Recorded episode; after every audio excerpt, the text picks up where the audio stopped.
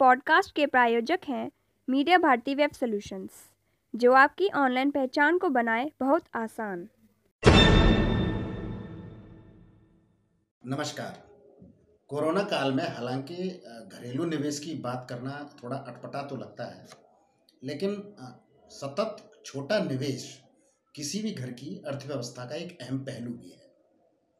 ऐसे समय में जब आमदनी कम हुई है, नौकरियाँ छूट रही हैं फिर भी छोटे छोटे निवेशों के ज़रिए इस प्रक्रिया को कैसे जारी रखा जा सकता है? इसके लिए हमारे पास क्या विकल्प हैं, जिनके ज़रिए न केवल हम पुराने निवेश को भी जारी रख सकें, बल्कि रोज़मर्रा के खर्च करने में भी हमें कोई परेशानी ना आए? इसी तरीके के कई सवालों पर बातचीत करने के लिए आज हमारे साथ हैं वित्त नियोजक Abhinav Gupta. Media Bharti dot net में अभिनव, आपका स्वागत है। थैंक यू सो मच अब जैसे कोरोना काल चल रहा है नौकरियाँ छूट रही हैं आमदनियाँ कम हुई हैं लेकिन फिर भी अगर छोटी धनराशि के साथ निवेश का अगर हम कोई प्लान बनाए तो हमारे पास क्या क्या विकल्प है?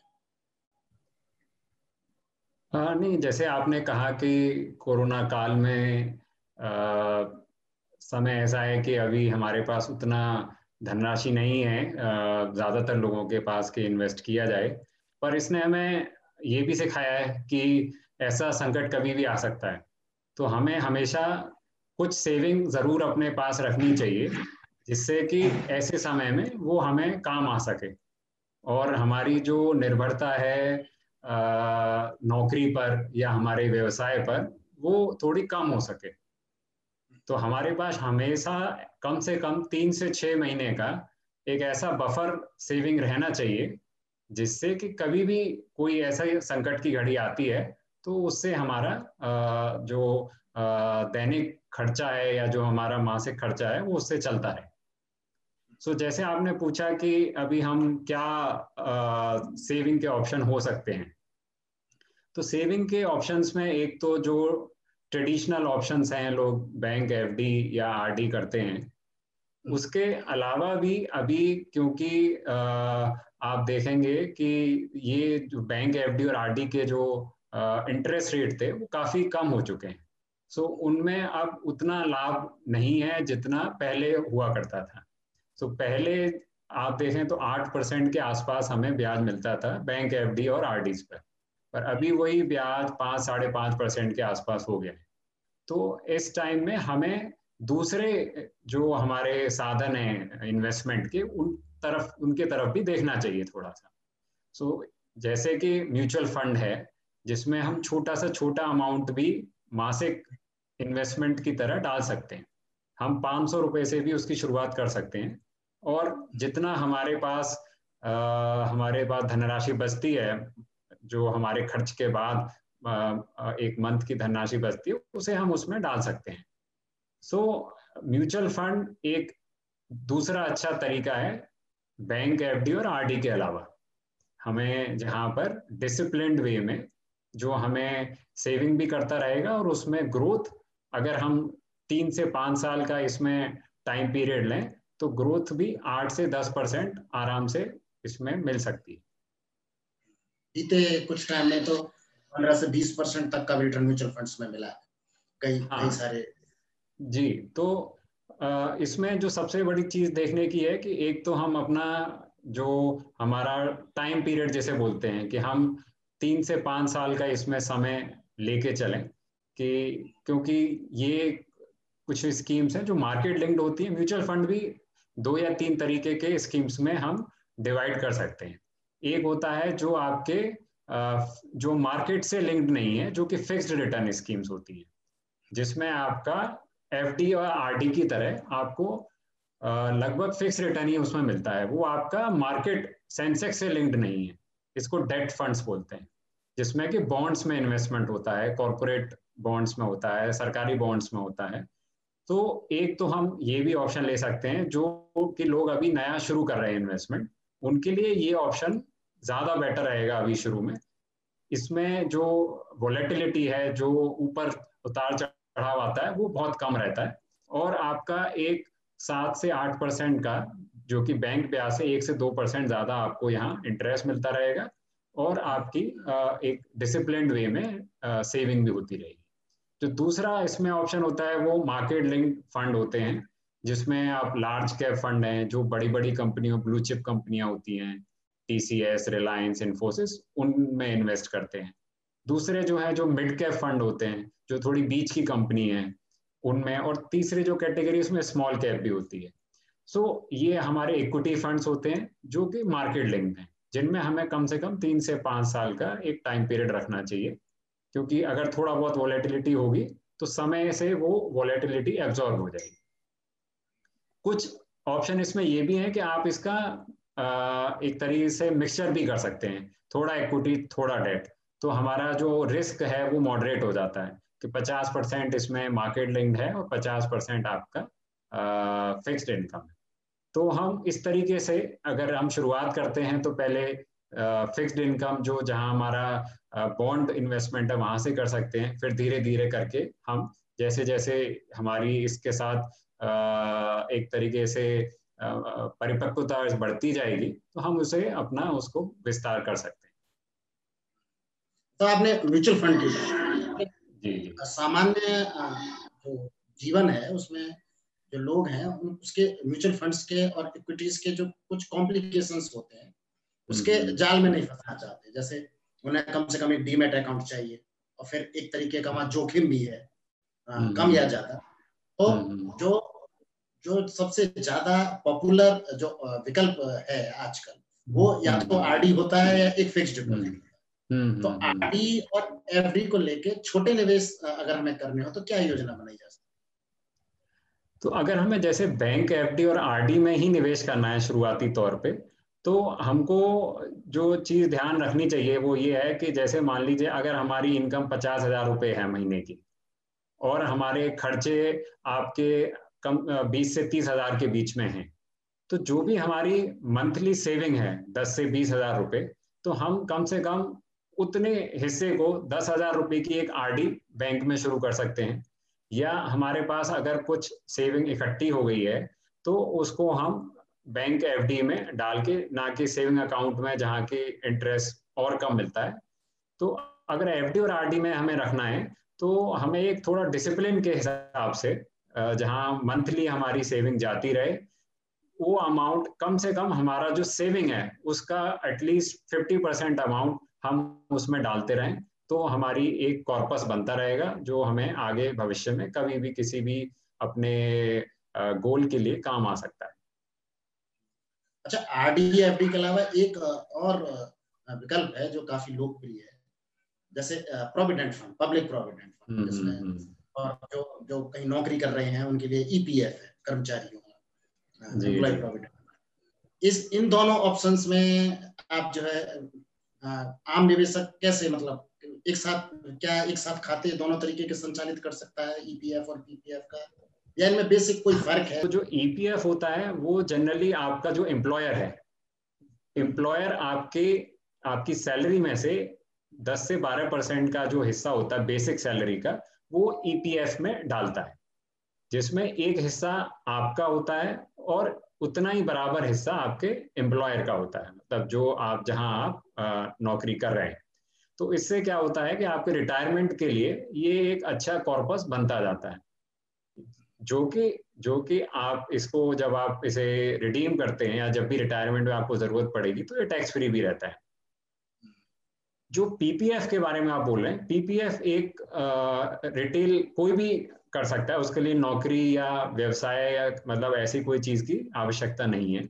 आप पीपीएफ अकाउंट किसी भी सरकारी बैंक में या ऑनलाइन भी पीपीएफ की डायरेक्ट वेबसाइट है आप वहाँ भी खोल सकते हैं। अब आ, कुछ प्राइवेट बैंक्स में भी पीपीएफ की सुविधा उपलब्ध है। आप ICIC bank H D F C bank यहाँ भी पीपीएफ का अकाउंट खोल सकते हैं। इसमें आप साल का डेढ़ लाख तक का इन्वेस्ट कर सकते हैं। जो कि आपको पंद्रह साल के बाद टैक्स फ्री अमाउंट आप निकाल सकते हैं उसे। कभी आवश्यकता के अनुसार पाँच साल के बाद भी पीपीएफ से विड्रॉ किया जा सकता है इमरजेंसी सिचुएशन लेकिन अमूमन रिटर्न दोनों में लगभग बराबर है। दोनों का तरीका अलग अलग है। वो आपके एम्प्लॉयर के द्वारा शुरू किया जाता है ईपीएफ e पीपीएफ आप कभी भी शुरू कर सकते हैं। अपने घर के सभी मेंबर्स के नाम पे आप शुरू कर सकते हैं। बच्चे के नाम भी शुरू कर सकते हैं और हर एक की लिमिट डेढ़ लाख सालाना है। पंद्रह साल के बाद इसको तीन साल एक्सटेंड भी करने का प्रावधान है। हाँ जी हाँ जी। हम्म। अच्छा जीवन बीमा और स्वास्थ्य बीमा को लेकर क्या योजना बन सकती है? कम कम कम मात्रा में अगर हमें निवेश करना है छोटा निवेश करना है और जीवन बीमा भी चाहिए और स्वास्थ्य बीमा भी चाहिए। जीवन बीमा और स्वास्थ्य बीमा दोनों का जो जो उद्देश्य है वो इन्वेस्टमेंट से ज़्यादा उसका जो बीमा का जो आपको मिलेगा परिणाम, वो ज़्यादा ज़रूरी है कि कल को अगर कोई ऐसी घटना घटित हो जाती है, जिससे कि जो आपके प्रमुख जिनकी इनकम है घर में, उनके साथ कोई घटना घटित हो जाती है तो उनकी अनुपस्थिति में आपके पास एक ऐसा सम आ जाएगा, जिससे आपका दैनिक और जो खर्चा है मासिक, वो चलता रहे और आपको फाइनेंशियली कोई दिक्कत ना आए। तो इसका जो प्रावधान है जीवन बीमा के लिए, वो हमको ध्यान में ये रखना चाहिए कि मान लीजिए हमारी सालाना इनकम पाँच लाख रुपए है। तो अगर हमारी सालाना इनकम पाँच लाख रुपए है तो हमें कम से कम इसका दस से बारह गुना जीवन बीमा होना चाहिए हमारा। तो अगर हमारी पाँच लाख इनकम है, हमारा पचास से साठ लाख का जीवन बीमा होना चाहिए। जिसके लिए जो प्रीमियम जाता है, प्रीमियम बहुत छोटा अमाउंट जाता है। हम जितना जल्दी कम उम्र में से शुरू करेंगे, उतना ही कम हमारी इसकी कॉस्ट आएगी। क्योंकि जैसे जैसे हमारी एज बढ़ती जाती है बीमा के नियम के अनुसार हमारा जो प्रीमियम है, वो भी बढ़ता जाता है। तो अगर किसी की इनकम पाँच लाख है तो पचास से साठ लाख, दस लाख है तो उसी हिसाब से आप दस से बारह गुना। तो इसका फ़ायदा ये है कि कल को कुछ हो जाएगा तो आप उस अमाउंट को बैंक में रख देंगे तो उसकी एफडी की इंटरेस्ट से आपको इतनी इनकम आती रहेगी, जो आपके सालाना इनकम पहले, जो प्रमुख आपके इनकम सोर्स थे, उनके बराबर इनकम देता रहेगा और आपको फाइनेंशियली बर्डन नहीं आएगा। तो ये तो जीवन बीमा का सिद्धांत है कि आपको कितना करना चाहिए और जल्दी से जल्दी इसको करने की कोशिश करें। दूसरा रहा स्वास्थ्य बीमा का। तो स्वास्थ्य बीमा में भी जहाँ हमारे सैलरीड लोग हैं, वहाँ तो कुछ एम्प्लॉयर भी स्वास्थ्य बीमा कराता है। तो उस केस में हमें थोड़ा लाभ ये है कि हमें हमारे एम्प्लॉयर से भी एक अम्ब्रेला कवर मिला हुआ है। पर इसके अलावा भी हमारा एक निजी स्वास्थ्य बीमा होना भी ज़रूरी है, क्योंकि मान लीजिए अगर हम कल को अपनी नौकरी बदलते हैं, या हमारे पास कुछ समय के लिए नौकरी नहीं है, या हम व्यवसाय करते हैं तो उस उस केस में हमारा अपना स्वास्थ्य बीमा ही हमें किसी भी ऐसी स्वास्थ्य से रिलेटेड अगर कोई समस्या होती है तो उसमें हमें लाभ देगा। सो so, स्वास्थ्य बीमा में भी हमारे पास बहुत ऑप्शन है। आजकल अलग अलग प्राइवेट कंपनियाँ सब स्वास्थ्य बीमा के अपने अपने प्लान लेके आ रही हैं। पर उसमें यही ध्यान रखने वाली बात है कि हमारी हम किस एज ग्रुप में है और हमारी क्या आवश्यकता है उसके हिसाब से पर इसका होना बहुत ज़रूरी है। ये बिल्कुल आ, सही बात है। जीवन बीमा भी टर्म इंश्योरेंस करके है। टर्म इंश्योरेंस हाँ।, हाँ बहुत कम पैसों में एक अच्छा जी जी। तो टर्म इंश्योरेंस में क्या होता है कि आपका इन्वेस्टमेंट नहीं है सिर्फ़ आप बीमा के लिए राशि दे रहे हैं। पर ये बिल्कुल अच्छा। बहुत मिनिमल राशि होती है।